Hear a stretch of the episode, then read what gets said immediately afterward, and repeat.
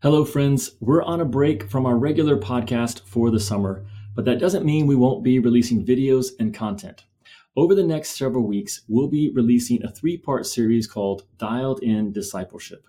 And I'll also be posting several short resources to help you live and share Jesus in the everyday places of life. Today's video is the first of that three-part series on Dialed In Discipleship, and it's all about what it means to center your life on Jesus.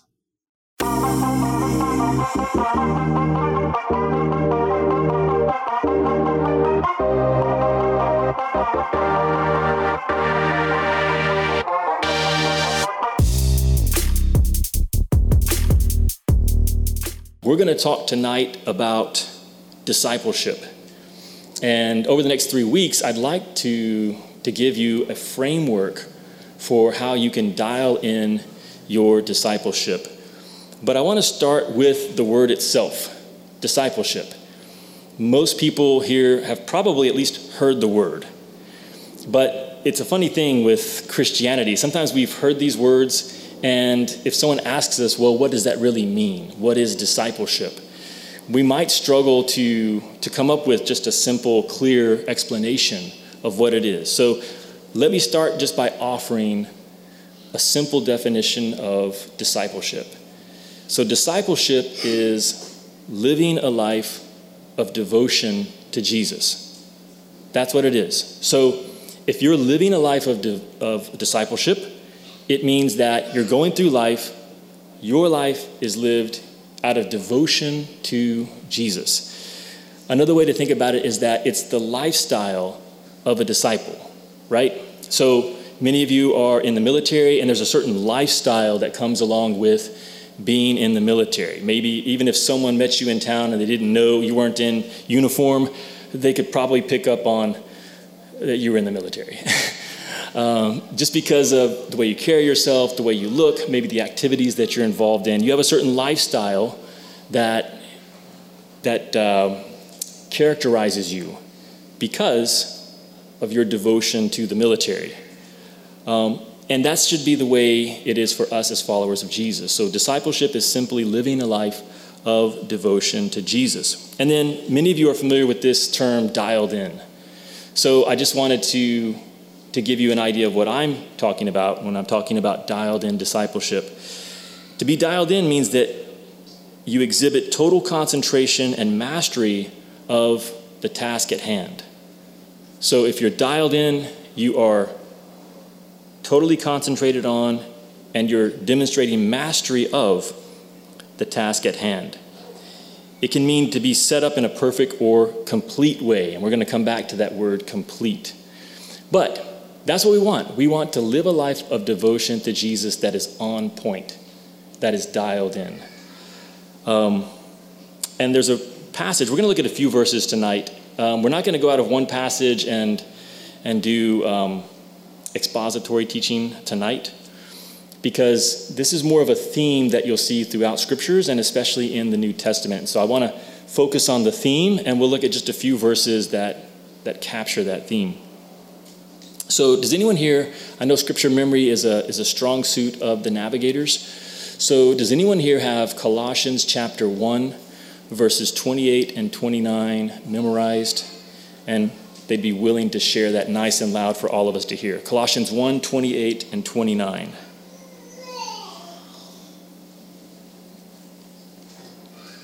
I'll start you off. It says, we proclaim him, or we proclaim Jesus.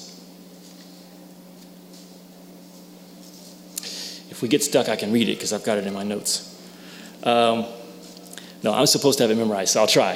And uh, you guys can follow along in the, in the Bible, and if I get it wrong, then you'll have a, a good backstop there.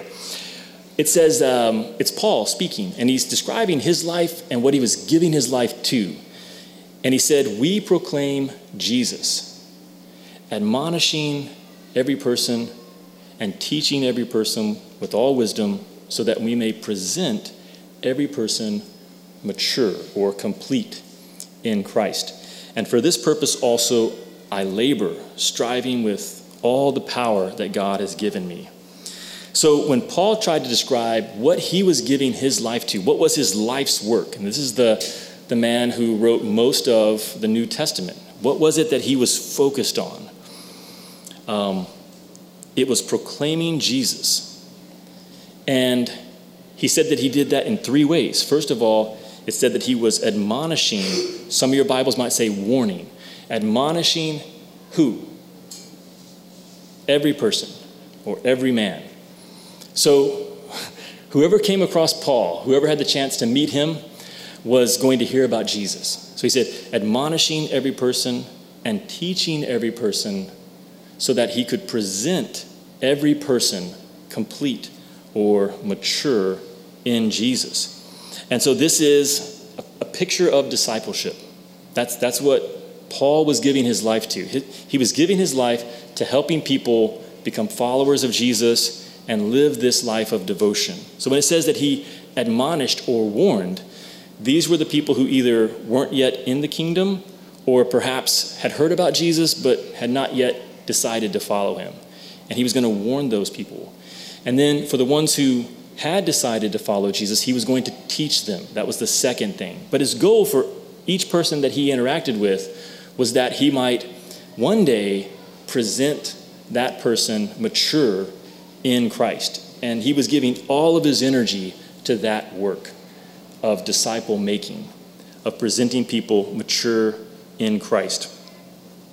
I heard a, uh, I heard a quote years back, and some of you have heard this because it's in a pretty famous audio that uh, Navigators listen to called Born to Reproduce. But it was called a sentence sermon is the way the guy described it. It's just a little one sentence thing. And it went like this, that emotion is no, is no substitute for action. And then action is no substitute for obedience. Now, what does that mean? Um, emotion is no substitute for action. So we're talking about a life of devotion. Emotions are no substitute for action. But actions are no substitute for obedience. So here's how I would maybe try to illustrate that. Um, it's one thing to feel patriotic. That's an emotion. Um, but but that's no substitute for actually taking actions that support being patriotic. But that's no substitute for serving your country in the military, that there are There are degrees there of devotion, right? So feeling a certain way um, does not equal taking action on that, does not equal actually living your life for that, for that thing. Um, so I had something else I was going to share on that, but it's not in my notes. So um, maybe I'll come back to it. So um, feelings are no substitute for actions, and actions are no substitute for obedience. Um, and we don't want to be people who are just um, trying to express our devotion to Jesus through our emotions. Um, because that's that's never a good system. Um, And yet that's how most of us try to live out our devotion to Jesus. It's how we feel. So if we feel close to God, then we assume that God is pleased with us because we feel good about it, but that's not a substitute for a life of obedience. Or we might try to substitute some sort of activity that we're volunteering, that we're offering God. Um, but that's no substitute for obedience. What God really wants from us is a life of obedience. He wants us to learn the, the life that he has in mind for us, and then he wants us to get on board with that, not coming up with our own actions or not just stopping at emotion, our feelings about him. All right, so what is this simple framework that we're going to talk about over the next few weeks? Um, it's three words that you can hang on to, and we're going to look at each one over the next three weeks. So the first one is master, the second one is message, and the third is mission. And if you can begin to build your life around these three things, Jesus as the master, um, the message, the teachings of Jesus as the guiding instructions for your life and the script that you're sharing with other people about who God is and what he wants from their, from their lives. Uh, and then if you can learn what is this mission that Jesus is doing in the world right now that he wants you to sign up and be a part of. If you can get clarity around the master, his message, and his mission, and then begin to build your life around those three things, you will be a person who has dialed in discipleship. So that's what we're going to talk about. And tonight, we're going to focus on Jesus as the master. What does it mean to center our life on Jesus? Um, and let me start by saying this, that disciples are people who are under authority.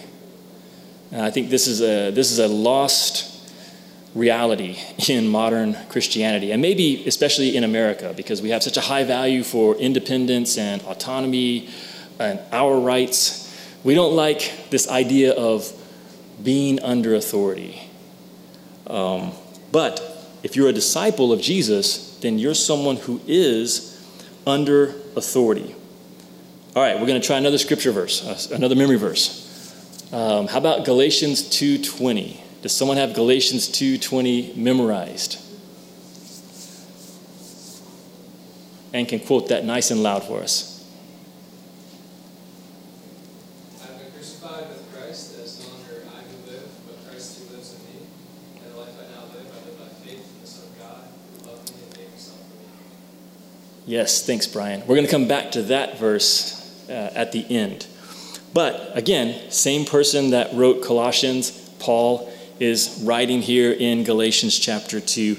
And he's he's again sharing his own discipleship, right? Because in Colossians one, he was talking about what he was giving his life to. Here in Galatians two, he's again, he's explaining to us, this is what dialed in discipleship looked like for him. He said, I have been crucified with Christ, and I no longer live, but Christ lives in me. And now, the life I'm living in this body, this earthly life, I'm living by faith in the Son of God who loved me and gave himself for me. Now, that is such a radical verse that you can memorize. It's one of the first verses that the Navigators have you memorize. And I can remember a few years after memorizing that verse, Um, it just hit me how radical that verse is. Now, um, I, won't, I won't talk about that. Um, resurrection. Discipleship starts with the resurrection. And the resurrection of Jesus is at the core of our message. It's at the core of the gospel. Um, in fact, Scripture says that if, if Jesus has not been raised from the dead, if he's not alive right now, then we're wasting our time being here. There's no point being here. Let's go out, let's eat, let's drink, and be merry. Literally, the Bible says that. Like, you've heard that phrase, you know, eat, drink, and be merry. It's from the Scriptures. And it's Paul saying that if Jesus isn't alive right now, then there's no sense, like, doing without. You should be living it up. You should be out there living for every moment, squeezing every drop out of this life, because it's all you have. It's all you're promised. But if Jesus is alive, if he has been raised from the dead, if he's alive right now, it changes everything, because this life is not the end of the story. Uh, your earthly life is not the end of your story. There's a whole nother age that's coming. Um, And you can be a part of that. And the choices that you make now, the life that you live now, is going to echo into that coming life. And so you should make sacrifices. You should do without. You should deny yourself and take up your cross daily and follow him, because it's worth it. Because Jesus is alive. He's been resurrected from the dead. And dialed in discipleship, it starts with really locking into that in your own understanding and in your own belief, that you truly embrace that, that Jesus is alive. Now, hopefully I can explain why that's so important. We'll see. But I'll say this, the gospel teaches us that Jesus is alive and we are dead. That's what Galatians two twenty says. I have been crucified with Christ, and I no longer live, but Christ lives in me. You see why that's so radical? Um, this is hard, but most people who call themselves Christians live as if that was reversed. They live as if they were still alive and Christ was dead. Now, if you talk to us, we'll say, like, no, that's not what I believe. I believe Jesus is alive. But we're not living that way. We're not living like Paul describes here in Galatians chapter two. Because Paul was saying, I no longer live. This life I'm living right now, it's actually Christ living through me. And that is, that's amazing.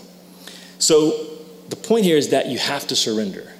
If you're going to have dialed in discipleship, at the very center of who you are, you have to die so that Christ can live his life through you. The master has to be at the center of who you are and what you're giving your life to. Now, some of you guys have heard this story, but I have never been in the military. But I've kind of always been around the military as an adult, just the way God's plan for my life worked out. Years ago, I was on a military installation. It was an army base. And I was going to visit a young soldier.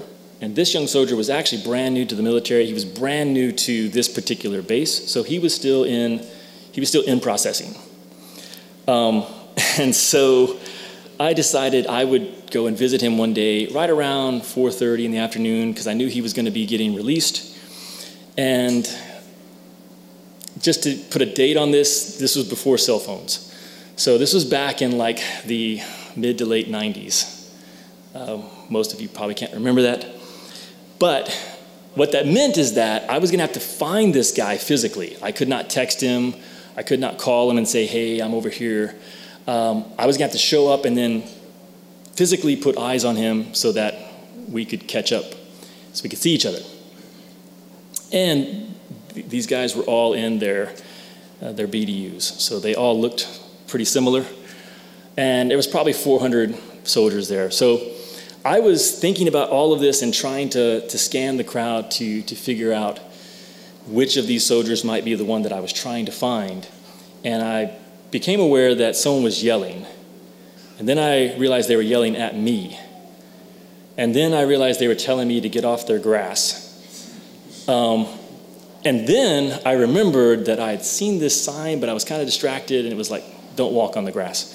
And I had walked like straight across this lawn, um, and the drill sergeant was yelling at me to get off his grass.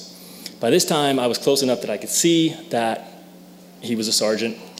And so I felt kind of bad, and I said, yes, Sergeant, I- I'm sorry.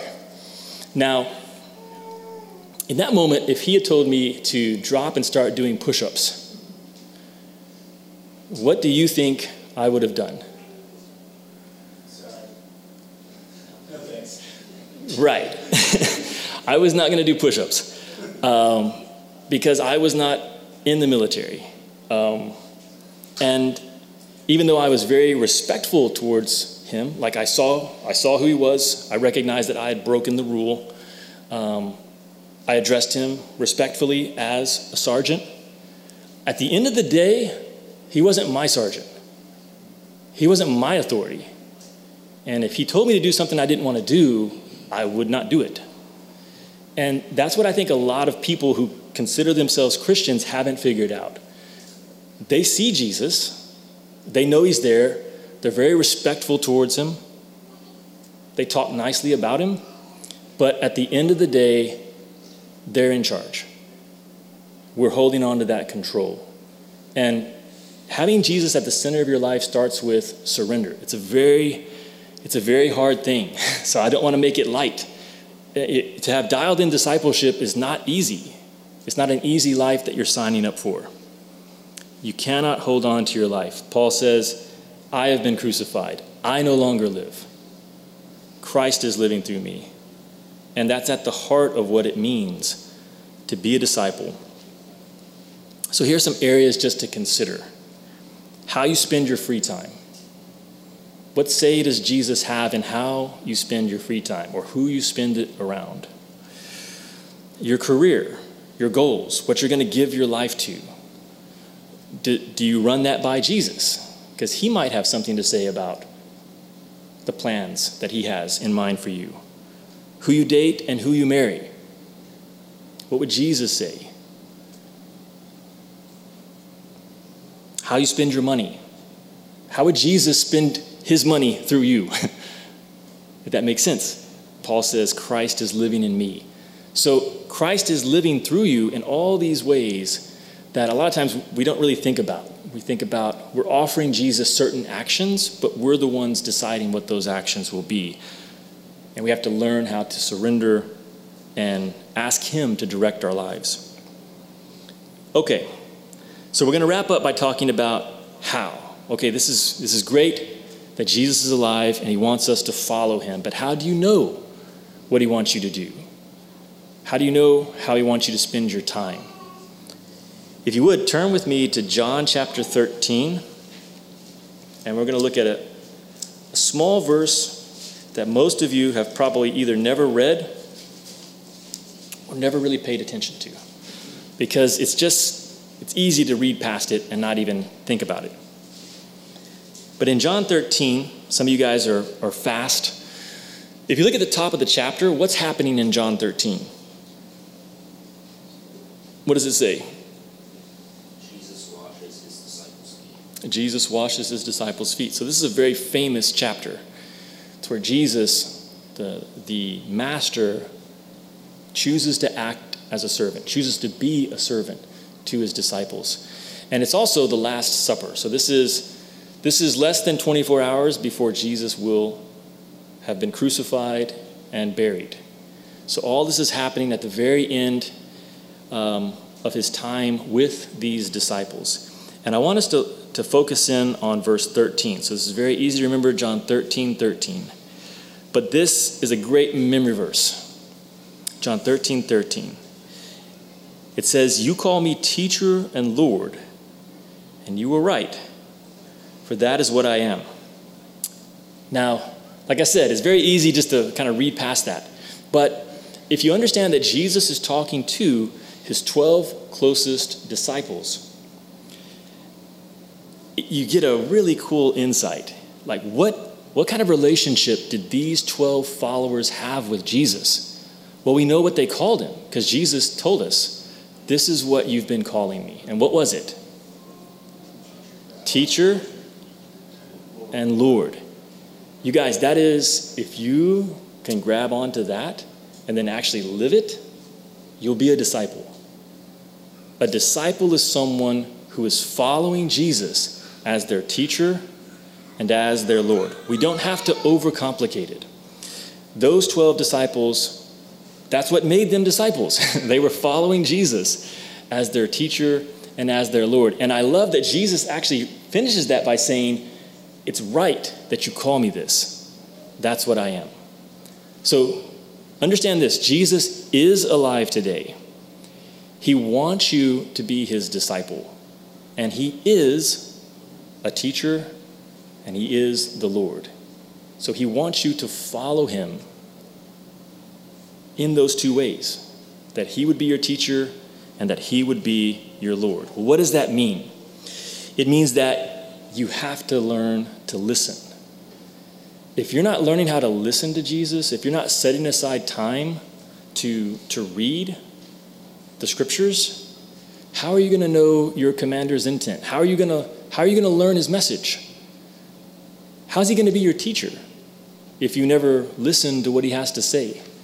So part of having Jesus at the center of your life is understanding who he is and then making time to listen because he's a teacher. But the second part of that is he is the Lord.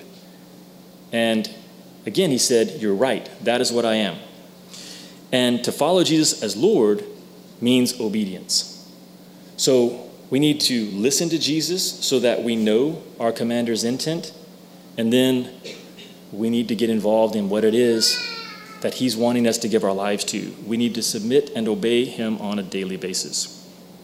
Okay, so we're gonna we're gonna end it there tonight, but over the next two weeks, we're gonna talk about learning the message and building your life around it, and then discerning the mission and getting involved in it. Master, message, mission. But I want to leave you with some action steps. If you want to get started in centering your life on Jesus, here's a few things that you could do.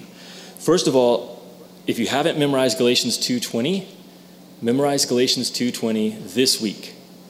You're part of a small group. You probably know some older believers here. Let them know, I want to learn that verse. I want to learn Galatians two twenty. I have been crucified with Christ, and I no longer live. That's the first thing that you can do. The second thing is you can begin to read from the Gospels every day. The Gospels are where we find the life and teachings of Jesus recorded for us. And he's our teacher, he's our master. So let's study his life. And you can start with the Gospel of John. If, if you're not reading somewhere right now, day in and day out, tomorrow or tonight, pick up the Bible and start to read the Gospel of John and start to study your teacher and your Lord. And finally, the third thing you can do is to pray each day this week. Put a little alarm in your phone that it goes off each morning. Pray each day this week and ask Jesus to show you how to center your life on him. All right, I'm going to pray and then I'll turn it back over to Ryan and uh, he can tell us what's coming next. So let's pray. Jesus, thank you that we can pray to you. It's not just saying words, um, but it's addressing you, um, our risen Savior, our living Lord, and our soon-coming King. And we have confidence, Jesus, that not only that, that you're alive today, but you're alert, you hear these prayers. You're active in the world. You want to be active in our lives. So, Lord, I pray for each person tonight that we would take serious this invitation that you're giving to us as a living Lord to follow you, to make you the center of our lives, to submit to you, and to have our lives centered on you as our master. And we pray all these things in your name, Jesus. Amen.